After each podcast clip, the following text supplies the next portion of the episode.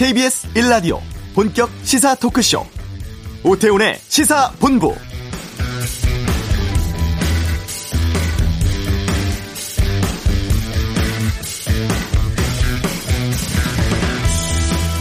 국정감사가 3주차로 접어든 상황에서 법사위 포함해 12개 상임위 국감에서 라임, 옵티머스 사태가 주요 쟁점되고 있습니다.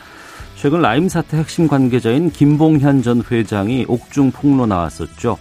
이후에 여야 모두 검찰 수사를 문제 삼고 있습니다. 정치적 공방 뜨겁습니다만 정작 사모펀드 자체의 문제점들, 금융사기 부분 등 경제적 측면에 대한 뉴스는 잘 보이지 않고 있는데요.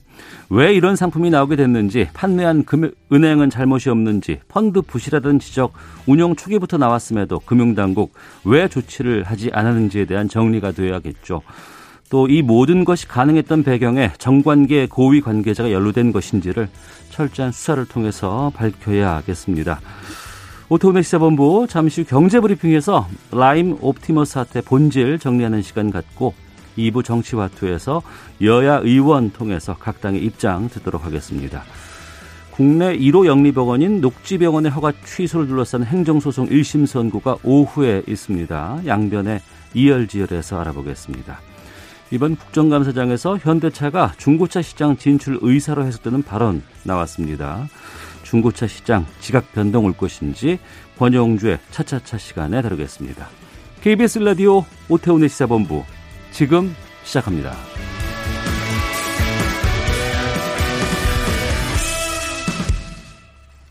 네. 펀드 환매 중단 계기로 드러났습니다. 라임 그리고 오팀, 옵티머스 사태 금융 사기를 넘어서 정치적 정관계 로비 의혹으로 번지고 있는데요. 어, 오늘 경제 브리핑에서 이게 경제적인 측면에서 좀 어떤 문제가 있었던 것인지 좀 점검해 보도록 하겠습니다. 경제 뉴스를 알기 쉽게 풀어드리는 시간입니다. 경제 브리핑. 월요일에 만났는데 오늘은 화요일에 함께 하겠습니다. 참 좋은 경제연구소 이인철 소장 나오셨습니다. 어서 오세요. 예, 안녕하세요. 예. 라임, 옵티머스, 그러니까 사모펀드잖아요. 맞습니다. 투자 회사고. 예. 먼저 사모펀드가 뭔지부터 좀 알려주세요. 어, 우리가 이제 펀드는 크게 두 가지로 나눕니다. 네. 공모펀드와 사모펀드. 네. 어, 우리가 이제 매달 불입식으로 다양하게 들으면서 위험도 낮고 분기별로 음. 성과가 어떻습니다. 네. 그거를 봤잖아요. 예. 이게 공모펀드예요. 예. 근데 사모펀드는 짬짬이에요. 음. 이거는 투자 금액도 높고 네. 전통적으로 투자 금액이 높다 보니까 강남 고액 자산가들한테 인기가 있고요. 예. 일단 투자자 수면에서 차이가 납니다. 이게 음. 짬짬이 펀드라고 하는데 49인 이하의 소수 투자자만 할 수 있어요. 네. 투자 금액은 정해져 있습니다. 최소 1억 원 이상을 넣어야 했어요. 아, 1억 미만이면은 아예 투자조차도 못 해요. 투자조차 못 합니다. 어. 자, 그런데 그래서 이런 상품은 되게 다양한 투자처에 뭐 네. 주식뿐 아니라 채권, 파생 상품, 하물며 부동산까지 투자를 합니다. 음. 그래서 이 투자자들의 적정 이윤을 보장하는데 네. 수익이 한 연 3%예요. 음. 높으면 높고 낮으면 낮은데 부자들은 굉장히 선호하는 수익입니다. 네. 자, 그러다 보니까 이렇게 입사문이 나니까 공모펀드는 수익률이 굉장히 안 좋거든요. 공모펀드는 예. 어. 공모펀드는 3개월마다 이제 투자 성적 보고서가 와요. 네네. 그럼 수익률이 안 좋으면 전부 다 해약해 버려요. 어. 그래서 지금 보면 공모펀드 시장은 죽고 공모펀드에 머물렀던 돈이 다 사모펀드로 갔어요. 예. 1억 원이라는 돈 자체가 너무 낮아졌거든요. 예, 예. 그래서 알음알음 과거에는 이제 이른바 PB라고 하죠. 어. 증권사나 은행사 창구에서 private banker를 통해서 팔던 사모펀드가 네. 이제는 아무나 음. 1억 원 정도면 뭐 8천만 원 정도 이제 예적금 만기됐다 그러면 그런 네. 분한테 아 2천만 원만 하면 부자들이 하는 좋은 상품이 있다. 음. 연 3%는 안정적으로 벌 수 있다. 이렇게 해야 하니까 혹한 거예요. 네. 그러다 보니까 이렇게 커졌는데 어쨌든 공모 펀드는 공개적으로 모집합니다. 음. 50인 이상 불특정 다수한테 TV 광고를 통해서 신문을 통해서 영업하는 거예요. 네. 근데 그거는 정확하게 성과를 매 분기별 알 수가 있지만 음. 이 사모 펀드는 투자 자산에 대한 보고 의무가 없습니다. 네. 몰라요. 어. 뭘 투자했는지 내 돈이 어디에 뭐가 있는지 잘 몰라요. 근데 그런 걸 어떻게 믿고 그 많은 돈을 투자할 수 있어요? 그러니까 여기에 가장 중요한 것이 배경, 인물, 어. 정관계. 네. 아 누가 이 펀드에 투자했답니다. 음. 전직 장관이 여기다 5억 원 넣었어요. 네. 강남 부자가 이거에다 넣어서 매년 연 3%의 수익을 올리고 있습니다. 음. 요 말이 혹하는 거예요. 네. 그 돈이 많은 분들 하지만 그 여유자금이 좀 있는 분들이 예. 직접 무슨 뭐 주식에다 투자를 한다거나 채권에 투자하기에는 본인이 잘 알 수도 없고 모르고 근데 이윤이 좀 많이 나고 수익률이 높다고 하니까 너도 나도 그럼 그냥 알아서 그냥 투자해 주세요. 대신에 나는 일정 정도 좀 고수익을 보장해 주세요. 이런 것에 혹해서 많이들 투자를 하게 된 거군요. 맞습니다. 어. 그런데 이제 이 라임과 옵티머스는 크게 한 네 가지 측면에서 비슷한 정, 예, 측면이 있어요. 회사명도 서로 다르고요. 네네. 다른 회사입니다. 그러니까 그럼에도 불구하고 라임 펀드나 옵티머스 펀드 이두 음. 가지가 다 분리가 되어 있는데 다 그냥 우린 묶어서 왔지 맞아요. 하나의 상품처럼 얘기를 하잖아요. 맞아요, 맞아요. 회사 서로 다릅니다. 네. 그리고 그런데 이제 공통점은 뭐냐? 사모 펀드라는 음. 짬짬이 펀드라는 거 공통점이고. 네. 아, 중간에 만기가 돌아오면 환매를 해줘야 되는데 환매를 중단을 선언한 거예요. 네. 그러면서 지금 사람들한테 피해를 입혔다라는 점에서 비슷하고요. 또 하나 문제가 뭐냐. 이런 사모펀드 자산운용사들은 펀드를 기획하고 설계를 해요. 네. 어떤 이제 거의 투자랍니다라고 만드는데 정작 파는 거는 증권사 은행 창구예요. 네. 근데 증권사 은행 창구들이 정확한 상품에 대한 이해도 없이 아까처럼 음. 어떤 투자 어디에 투자하고요 어떤 리스크가 있습니다 이렇게 알려줘야 되거든요. 네. 근데 이걸 안 한 거예요. 음. 강남 부자들이 투자했고요 정관계 인맥들이 이거는 굉장히 안전한 최고의 정보가 녹아 들어가 있는 데만 투자하는 거다. 이렇게 네. 하다 보니까 불완전 판매가 나타났다는 겁니다. 음. 그리고 또 하나는 범죄 영역이에요.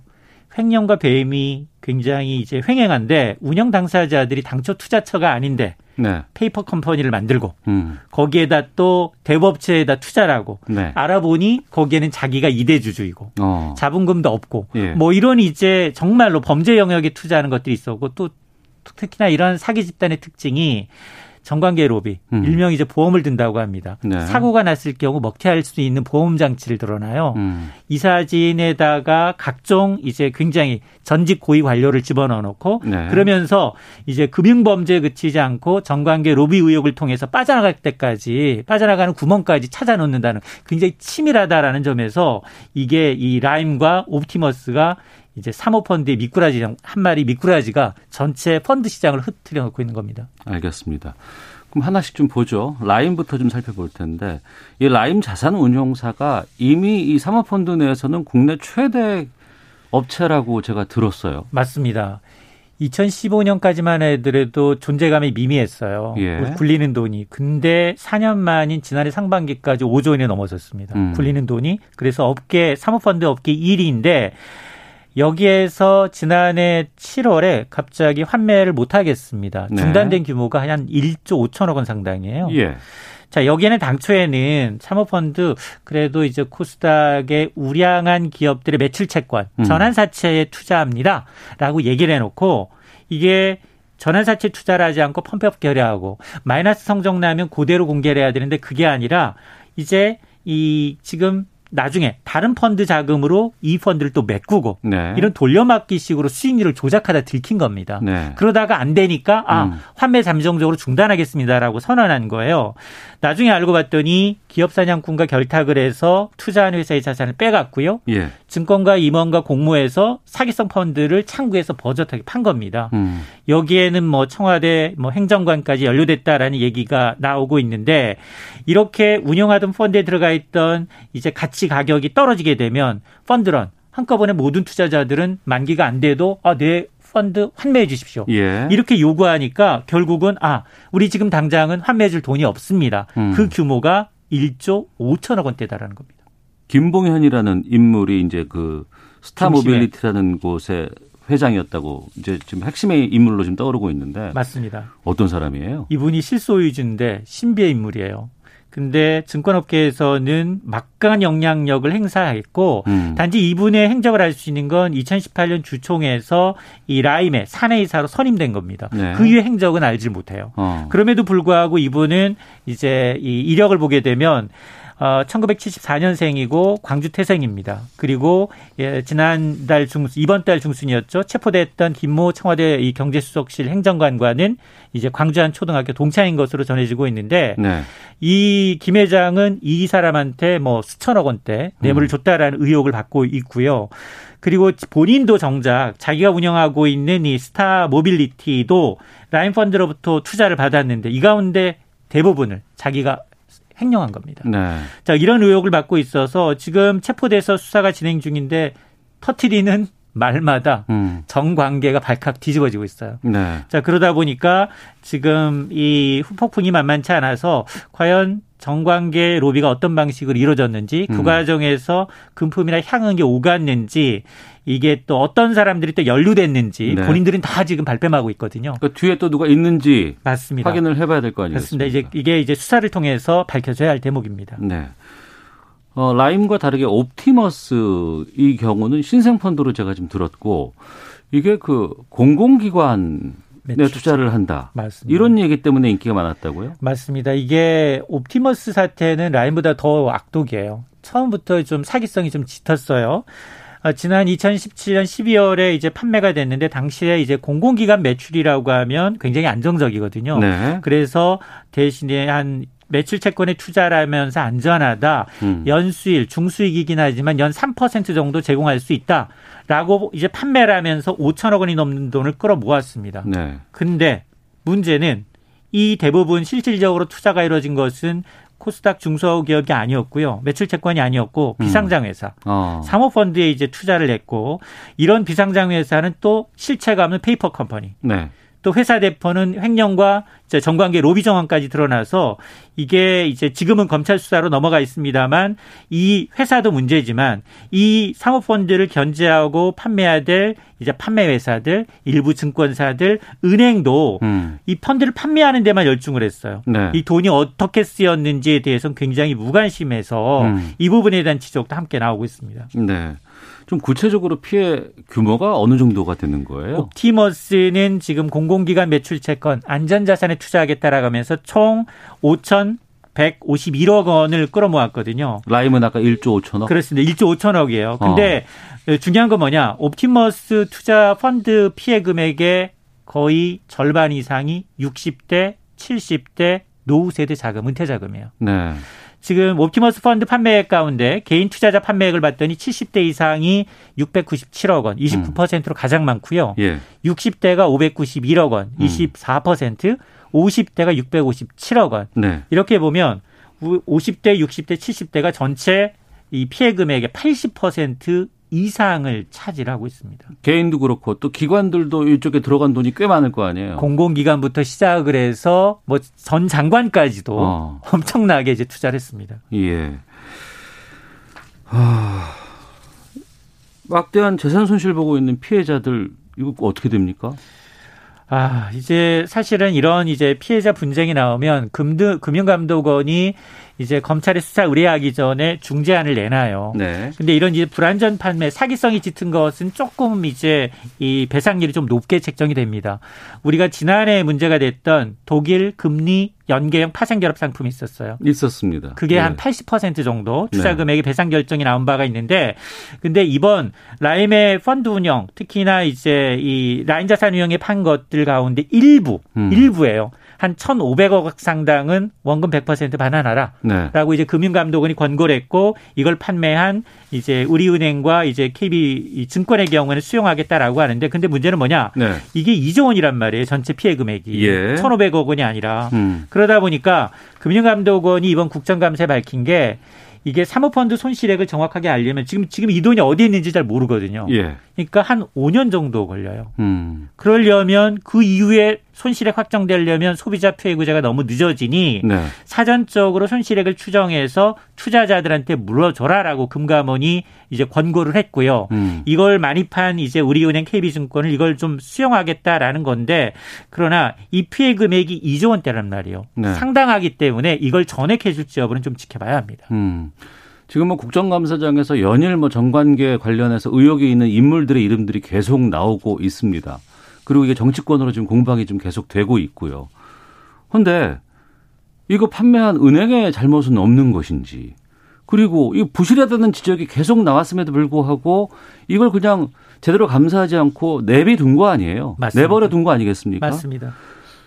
여기에 대한 것들은 좀 정리가 필요하다고 보는데. 맞습니다. 일단 소비자 피해가 굉장히 좀 심각한 상황이에요. 이게 수천 명의 피해자가 발생하고 있습니다. 대부분 예. 노후자금이에요. 은행 창구에 이제 만기된 적금을 찾으러 갔다가 이걸 또 권고받으신 분들도 있거든요. 음. 자, 그러다 보니까 지적하셨던 것처럼 일단 일반 투자자들 과연 50대, 60대, 70대가 이 상품이 얼마나 위험한지를 알았을까? 네. 이러니까 아예 사모펀드라는 건 공모펀드와는 달리 투자 적격 요건을 좀 강 화하자라는 거예요. 음. 1억 원이 너무 낮으니 과거 2015년 5억 원에서 1억 원으로 낮췄거든요. 네. 한국형 사모펀드를 활성화하자라는 측면에서 음. 다시 그걸 또 3억 원으로 높였고요. 예. 또 하나가 이제 판매 창구의 불안전 판매예요. 이게 철저히 단속을 안 하면 이런 문제는 계속 발생합니다. 음. 계속 손방망이 처벌이에요. 걸리고 세금 나고 나도 펀드로 판 이득이 더 크다는 겁니다. 예. 누군가는 자, 뭐 감옥에 갔다가 몇 년 살다가 나오면은 그만인 거 아니겠어요? 맞습니다. 그걸 어디에다가 이제 숨겨 놓는 거죠. 어. 자, 그런 일이 비일비재하니 징벌 적 손해배상제와 집단 소송제를 도입하자라는 얘기가 나오고 있고요. 예. 또 하나가 사모펀드 시장이 기형적으로 큰 건 공모펀드 시장이 죽었기 때문이에요. 어. 이 공모펀드 시장을 키워야 하는데 수익률도 좋지 않죠. 투자가들은 빠져나가죠. 네. 세제 혜택이 전혀 없습니다. 예. 이러다 보니까 오히려 지금 유동자금을 흡수하기 위해서는 이 세제 지원을 하는 공모펀드를 좀 활성화하고 여러 가지 이제 다양한 어떤 적립식 펀드의 어떤 유형을 음. 다시 한번 좀 개발할 필요 있어 보입니다.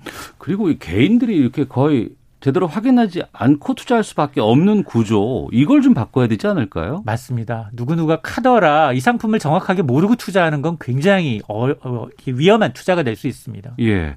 게다가 다른 나라 같은 경우에는 개인들이 투자하는 경우는 거의 없다고 없어요. 들었어요. 전문적 적격 투자자라고 분류를 해서 예. 자산을 따집니다. 음. 자산도 어느 정도 있고 네. 이게 만에 하나 1억 원 이상 투자를 했다 하더라도 이 자산이 완전히 음. 원금 전액 손실이 간다 하더라도 이 사람 자산 기본적으로 흔들리지 않는 분들이 하는 거예요. 네. 그러니까 정말 고액 자산가들이 하는 건데 우리는 일반 대중들한테 너무 문턱을 낮춰놓다 보니까 음. 이게 지금 부작용이 나타나고 있는 겁니다. 그러면 지금은 이 나, 난리가 났는데 라임과 옵티머스 때문에 다른 펀드들은 괜찮을까요?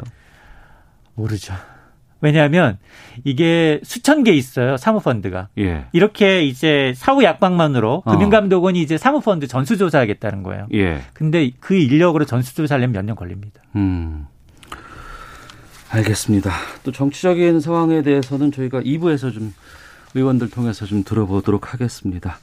자, 오늘 아, 참 좋은 경제연구소 이인철 소장과 함께 말씀 나눴습니다. 오늘 말씀 고맙습니다. 고맙습니다. 예. 자, 이 시각 교통정보 살펴보고 이어서 헤드라인 뉴스 듣고 다시 돌아오도록 하겠습니다. 교통정보센터 김민희 리포터입니다. 헤드라인 뉴스입니다. 코로나19 신규 확진자가 하루 새 58명 늘어난 가운데 국내 발생 신규 확진자 41명 중 경기 22명, 서울 11명, 인천 3명으로 수도권이 전체의 88%가량을 차지했습니다. 한국수력원자력의 월성 원자력발전소 1호기 조기 폐쇄 과정에 대한 감사 결과가 오후 2시쯤 공개될 예정입니다. 감사 결과를 두고 여야가 서로 다른 입장을 내고 공방을 벌일 것으로 전망됩니다. 월성 원자력발전소 1호기 조기 폐쇄 결정에 대한 감사 결과가 오늘 공개될 예정인 가운데 국민의힘 주호영 원내대표가 감사 과정에서의 방해 행위에 대해서도 법적 책임을 물어야 한다고 주장했습니다. 민주당이 3년 이상 실거주한 1주택자에 대해 종합부동산세를 감면해주는 방안을 검토 중이라는 일부 언론 보도에 대해 검토한 바 없다고 부인했습니다. 정부가 임대차 3법 시행으로 전세에서 월세 전환이 가속화되고 있다거나 전세 거래량이 줄었다는 보도 내용은 사실이 아니고 임대차 분쟁 상담은 감소하는 추세라고 최근 언론 보도에서 보도되고 있는 사실과 다른 점이 있다며 반박 자료를 냈습니다. 직장 내 성희롱이 발생했는데도 사업주가 피해자에 대해 근무 장소 변경 등 적절한 조치를 하지 않으면 피해자가 노동위원회에 구제를 신청할 수 있도록 법 개정이 추진됩니다. 지금까지 라디오 정보센터 조진주였습니다.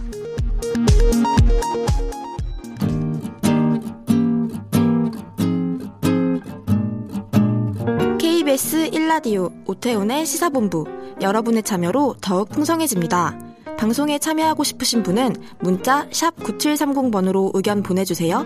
짧은 문자는 50원, 긴 문자는 100원의 정보 이용료가 붙습니다. 애플리케이션 콩과 마이케이는 무료고요. 시사본부는 팟캐스트와 콩, KBS 홈페이지를 통해 언제나 다시 들으실 수 있습니다. 많은 참여 부탁드려요.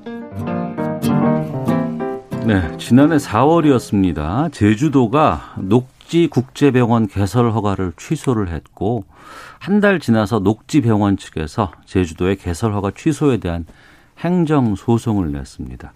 그리고 이 소송이 오늘 오후에 1심 선고가 예정돼 있습니다.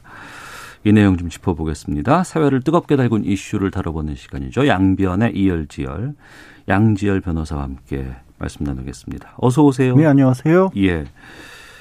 그러니까 1년 뭐 한 6개월 정도 만에 1심 선고가 나오는 거예요. 네, 그렇습니다. 사실 내용은 뭐 이렇게까지 길게 했어야 하나 싶은 건데 예. 뭐 간단하게 말씀을 드리면 제주도에서 음. 어, 중국 자본이 투자를 한 영리법원이라 법인을 어, 의료법인을 처음으로 만든 겁니다. 영리의료법인. 네, 영리의료법인을 만든 건데 네. 여기에 개설을 해주면서 내국인은 진료하면 안 된다라는 조건을 달았던 겁니다. 그러니까 제주도에 영리병원 세워줄 텐데 네. 다만 우리나라 사람들은 그 병원에서 치료 못 받고 네. 외국 사람들만 받을 수 있게끔 네. 해주겠다. 그렇죠. 그러니까 그 병원 측에서는 무슨 소리냐 어. 그런 조건을 달 수 없다라고 네. 얘기를 하면서 아 이거를 바꿔달라라고 하다가 음. 결국엔 제주도에서 그거를 바꾸는 어, 병원 설립을 해야 될 시한이 있었는데 네. 그 기한을 넘었기 때문에 음. 우리가 애초에는 설립 허가를 해줬던 부분이 있지만 취소하겠다라고 취소를 했고 네. 그 취소에 2018년도에 반발하면서 음. 이제 그 중국의 녹지 그룹이거든요. 네네. 네. 그 그룹 측에서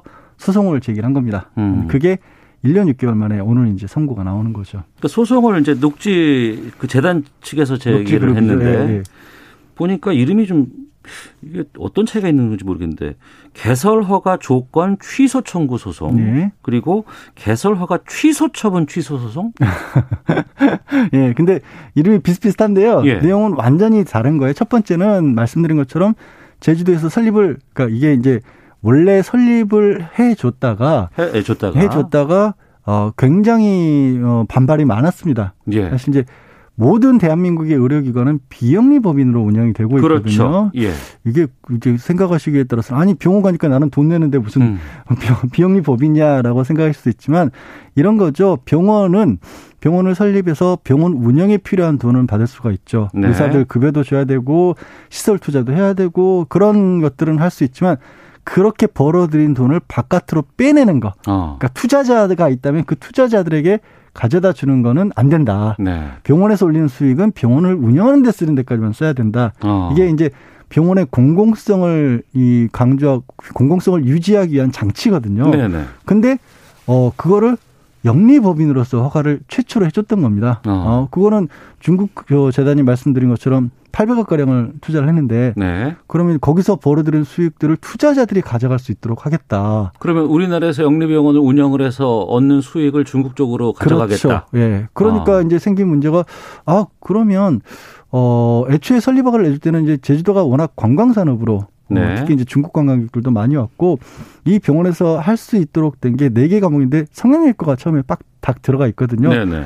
우리 이제 성형 관광도 많이 하지 아, 않습니까? 아, 그렇죠. 아 그러면 우리나라 의료 체계의 공공성을 무너뜨리지 않으면서도 음. 뭐 중국 쪽에서는 중국이 나름대로의 뭐 대한민국의 성형 의료 이런 부분이 워낙 발달했으니까 이런 부분으로 수익을 가져갈 수 있도록 하면 되겠다라는 정도였는데 아시겠지만 그 사이에 우리나라가 겪었던 일들 보면 뭐 사드 사태로 해서 중국 관광객들이 못 오기도 했었고 예. 지금 당장 코로나19 때문에 못 음, 움직이고 그렇죠. 이런 일들이 있지 않습니까? 예, 예. 그럼 병원을 어떻게 움직여? 음. 저 한국 사람들도 이 진료를 받아, 받을 수 있도록 해야 된다라는 예. 주장을 했었던 건데 하여튼 그 과정에서 이제 질문하신 음. 부분 뭐냐면 그런 상황에서 이제 어 제주도 당시 제주도에서는 내국인은 안 된다. 외국인만 하라. 준 거잖아요. 조건을 단 예. 겁니다. 그래서 첫 번째 이 허가 조건 취소 청구 소송은 그 조건을 취소해라. 조건만 아, 취소해라. 예, 예. 그러면 그 조건이 안 달린 허가가 되는 거죠. 음, 그러니까 조건 없이 허가하니까 아 그럼 그냥 바로 운영을 해도 되는 거고요. 네. 그다음에 두 번째 것은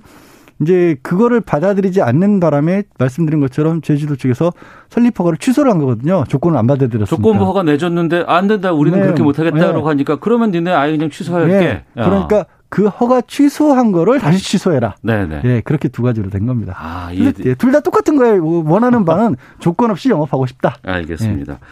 근데 이번 소송의 쟁점을 보니까 이제 도지사가 결정을 했는데 네. 그 도지사가 우리나라 사람들은 그 병원에서 진료할 수 없다라는 음. 조건을 단 게 이게 재량권이 되느냐 안 되느냐 이 부분이라면서요? 예, 그 부분인데 이게 좀 말씀드린 부분과 또 좀 전에 말씀드린 그 병원의 공공성하고도 관련이 돼 있습니다. 네. 이게 왜 그러면 영리 법인을 우리나라에서는 보통은 못하도록 하고 있냐? 음. 대개 우리나라 같은 경우가 좀 특이한 부분이 국공립 그 공공병원이 거의 없습니다. 우리 지난번, 많이 부족해요. 예, 지난번 예, 의료 예. 파업 때도 그런 부분이 물론 예. 문제가 제기가 됐고 설령 있다고 해도 일반 병원보다 시설은 많이 떨어지고 음. 그래서 일반 병원이 80 거의 90% 가까이를 차지하고 있는데 예. 그런데 의료는 일반 산업이 아니라 공공성이 강조된다라는 것 때문에 음. 저는 당연히 그렇게 해야 된다고 보고요. 네네. 전 국민이 의료보험 적용을 하고 병원에서도 의료보험 무조건 적용을 하도록 하고 있죠. 그렇습니다. 그리고 거기 병원에서 올린 수익을 제3자가 투자라는 명목으로 가져갈 수 없도록 네. 병원에서 뭐 의사들 급여를 많이 주는 것까지야 그렇다 음. 치더라도 음. 그렇게 해서 그 의료기관이 이 장사를 쉽게 말씀드려 장사라는 것으로 바뀌지 않도록 하고 있는데 그런데 이걸 영리법인으로 해야 이 수익은 병원 입장에서 많이 나을 거 아니에요. 네. 그래서 그걸 가지고 굉장히 오랫동안 갈등을 빚어왔다가 음. 사실 이제 박근혜 정부 때, 네.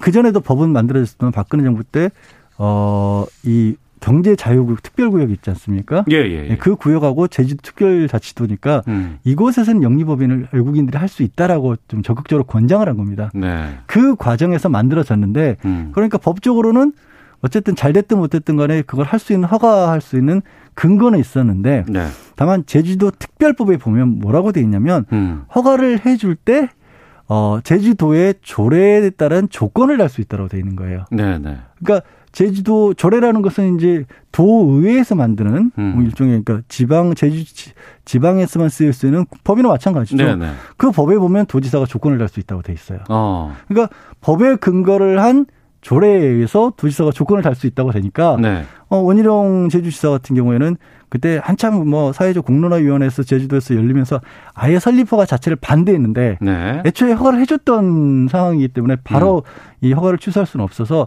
중간쯤으로 해서 그러면 좋다 영리법인으로 하되 네. 외국인만 상대로 해라라고 음. 했던 거예요. 네. 그런데 네. 그러면 녹지 측에서는 그 네. 주장을 받아들일 수 없는 거 아니에요? 그렇죠. 어, 녹지 측에서는 아니 그렇게 해서 800억을 들었는데 음. 병원을 어떻게 운영을 하느냐. 네. 그러면서 들고 나온 조항이 뭐냐면 의료법 15조를 들고 나왔어요. 어. 이게 약간 이제 어, 법적으로는 고민을 하다가 이거를 찾은 것 같은데 의료법 15조는 조금은 제가 봤을 때는 좀, 좀 뜬금없다. 그게 뭐예요? 의료법 15조. 뭘 담고 있는 이 거예요? 이 의료법 15조는 이게 의료 그 파업 때도 논란이 됐던 조항인데 의사는 환자가 요청할 때 진료를 거부할 수 없다는 겁니다. 네.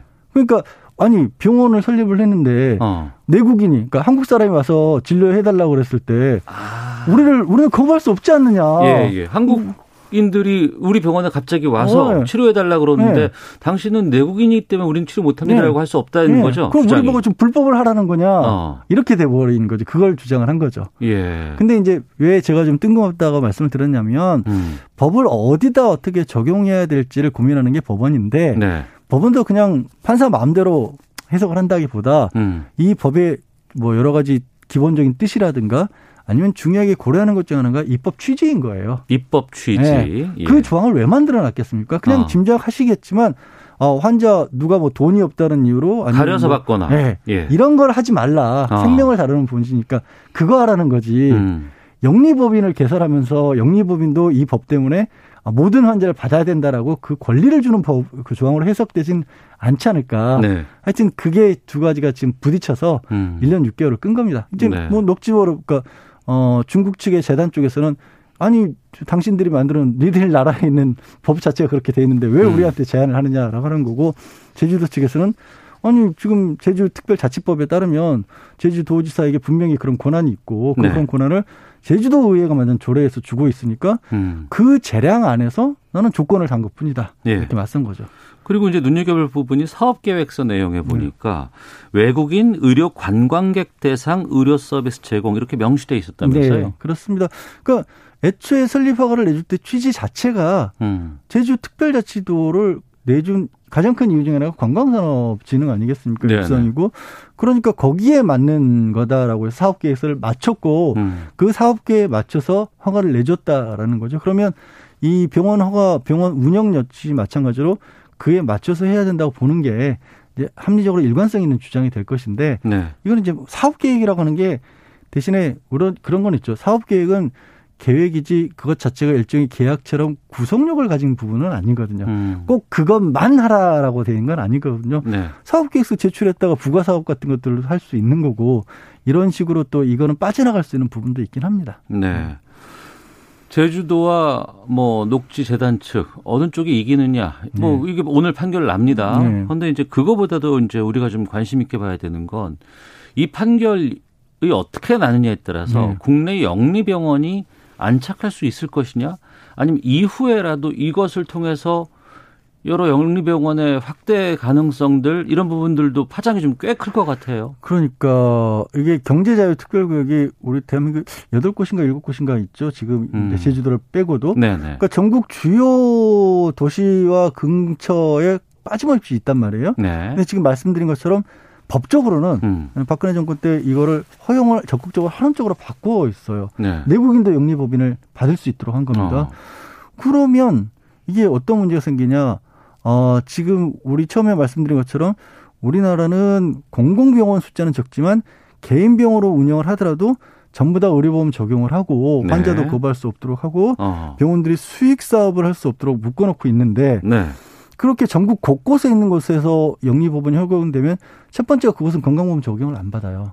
그러니까 돈 있는 사람들은 아주 아주 좋은 서비스를 좋은 서비스들을 받겠죠. 예. 예, 예. 그러면 그냥 쉽게 생각해서 아 좋은 의료 인력들은 전국 여덟 곳 정확하지 않습니다. 이거는 그곳에 어. 곳곳에 다 빠져나갈 가능성이 없다고 볼 수 없잖아요. 예. 지금은 뭐, 뭐 대학병원이라든가 이런 것들이 가장 음. 우수한 인재들이 모여 있다고 하는데 네. 그게 뒤바뀌어 버리면 어 일반인들 경제력이 딸리는 일반인들 같은 경우는 양질의 의료 서비스를 못 받는 일이 벌어질 수 음. 있는 거죠. 네. 그래서 마치 이게 댐에 구멍이 뚫리느냐 안 뚫리냐 같은 아. 상황이 오늘이다. 오늘 예. 만약에 연리, 영리병원 허가의 첫 단추가 풀리게 되면 음. 우려하는 바는 그런 겁니다. 대한민국 의료 시스템에서 영리성이 직접적으로 들어오게 된다. 네. 그러면 마치 이제 그런 어떤 영리성이 강조되는 곳들이 대표적인 것이 미국이죠. 음, 그렇죠. 코로나, 네. 코로나19 진료 저 검사 한번 받는 데마다 기본적으로 100만 원 이상 드는 음. 그런 의료 시스템으로 변질될 가능성이 있다라는 것을 많은 사람들이 우려를 하고 있는 거죠. 네. 오늘 1심 판결 나더라도 뭐 오늘로 끝나는 건 아닐 것 같고 어느 쪽이 이더라도 항소심 대법원 상고까지 가겠죠. 3심까지 가겠죠. 앞으로 한 2, 3년은 최종적인 결론이 나올 텐데 네. 문제는 어 1심의 결론이 음. 만약에 음. 영리보험 쪽에 승소가 나면요. 네. 다른 곳들에서 추진을 하겠죠.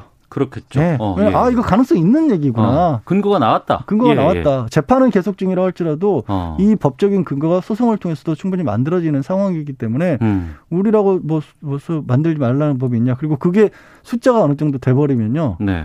어, 법원 입장에서도 기왕이 들어선 병원들에 대해서 전부 다뭐 처리를 한다거나 음. 뭐한 곳에마다 수백억씩 투자가 들어갈 거 아니겠습니까? 네네. 네. 그걸 막기가 어려워지고 음. 더군다나 이게 그렇게 될 경우에는 이제 뭐 국가 간 투자 투자자 분쟁 이런 쪽으로 갈 우려도 있거든요. 네.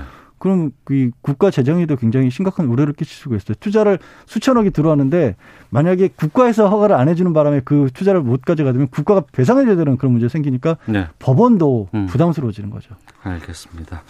자, 오후에 판결 난다고 하니까요. 좀 1심 결과 좀 지켜보도록 하겠습니다. 지금까지 양변의 이열지열, 양지열 변호사와 함께했습니다. 오늘 말씀 고맙습니다. 네, 고맙습니다. 예. 잠시 후 2부에서 어, 여야 의원 연결해서 지금 정치적인 상황들 좀 살펴보도록 하겠습니다. 권영주의 차차차도 준비되어 있습니다. 2부에서 뵙겠습니다.